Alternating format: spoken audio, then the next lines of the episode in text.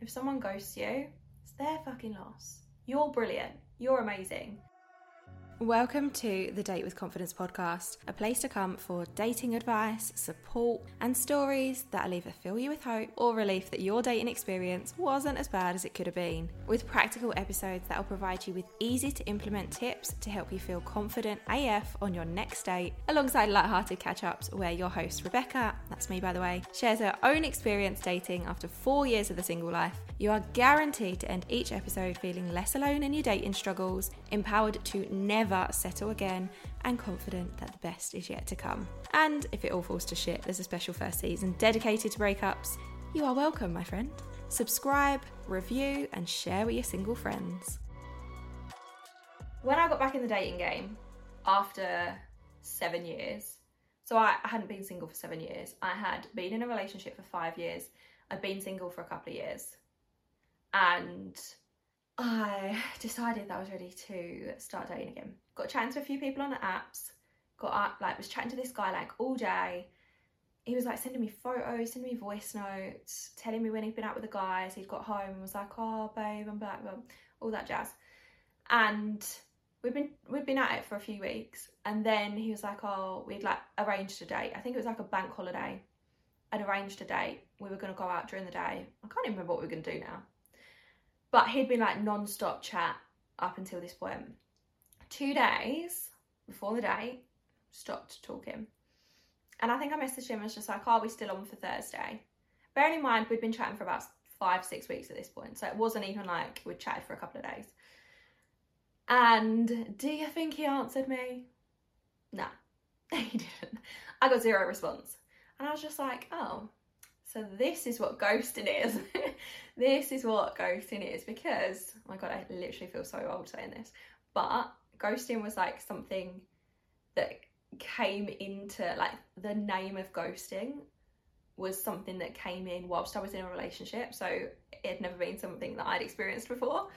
So I got ghosted and I was like, wow, that's kind of annoying because it's the first guy that's asked me on a date since my breakup and the first date I was going to go on for like seven years.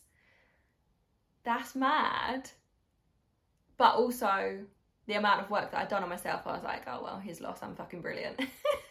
so that was that was also fine. I was in a very good space of I don't really care. He's definitely not for me anyway. And then, and then, now we need to be really honest. I need to be really honest with you. Then I went on a date with a really nice guy. He was very nice. It was the first date that I've been on in seven years. It was a big deal for me. He was lovely, really chatty. We had good crack, laughed a lot, had a few drinks, I think. Can't remember. Had a nice time, went home, carried on chatting, and then I fell off the face of the earth because I did. I hit a massive burnout a few weeks after the date, and I kind of just when I hit burnout, which happens regularly, which is ADHD related, which I now know at the time I didn't know it was ADHD related. I didn't know I had ADHD then. But it happens, I fell off the face of the earth to everyone, not just people I was chatting to online, but like all my friends, didn't see anyone, spent a couple of weeks in bed, like it was bad. And then it got to the point where it had taken me so long to respond to this guy that I just didn't. So yes, it was a dick move. I apologise. I won't do it again, I promise. Fast forward six months, I'd taken a break from dating, got back in the dating game, and I'd been on a few dates with a couple of different guys. And then I just realised that they weren't for me. They were lovely guys. We had a really nice time, a lot of fun, good chat, laughed, went to some nice places it, they were good dates. They were really nice guys. And like actual nice guys, which maybe is my problem because I'm not used to dating nice guys. But I came to the conclusion that they were not going to be for me. We just weren't compatible. Nothing against them. Now, thinking to myself, how am I going to have to say, like, I don't want to go on a date with you? I felt really nervous. It made me feel a little bit sick, to be honest, because we'd agreed to the next dates. So, a second date and a third date, we'd agreed to go on those already. And I was like, okay, this is gonna be great. And I, part of me was like, I don't wanna back out. I don't wanna be a dick because I've said I'm gonna go on these dates and I don't wanna back out. And this is me like massively overthinking everything because I'm just a overthinker. Although I like to say deep thinker rather than overthinker. But I didn't wanna back out and say, do you know what? I've changed my mind the easiest thing to do and the more comfortable thing for me to do would have been to just stop speaking to them and to just ghost them. But it's also a dick move and it's the coward's move.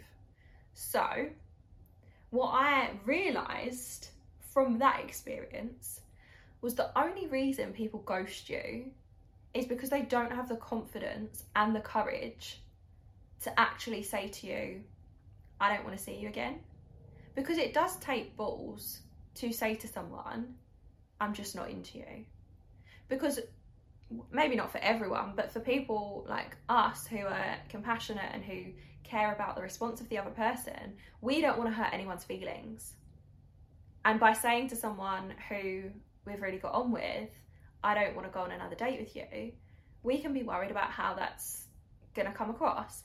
Now, let's not get too deep because at the end of the day, they're probably not going to be that bothered. We're not that, well, some of us are. I joke, I joke. But really, we're not at that point where any either of us are invested enough in a relationship or in a connection to be heartbroken around not seeing each other again. But we do worry. We worry about what's their reaction going to be. Are they going to be okay? Are we going to really hurt their feelings? Are they going to be upset? So, yeah, it takes confidence and it takes courage to actually say to someone, I don't want to go out with you. So, the next time someone ghosts you, remind yourself that's about them. They haven't ghosted you because you're not good enough or because you're not fun enough or pretty enough or attractive enough or just the best fucking person ever. They've ghosted you because they don't have the courage to say, you're not my person. Because they don't want to have to deal with whatever your reaction could be. And they don't want to then feel like a bad guy if they do upset you. So don't worry about it. If someone ghosts you, it's their fucking loss. You're brilliant. You're amazing.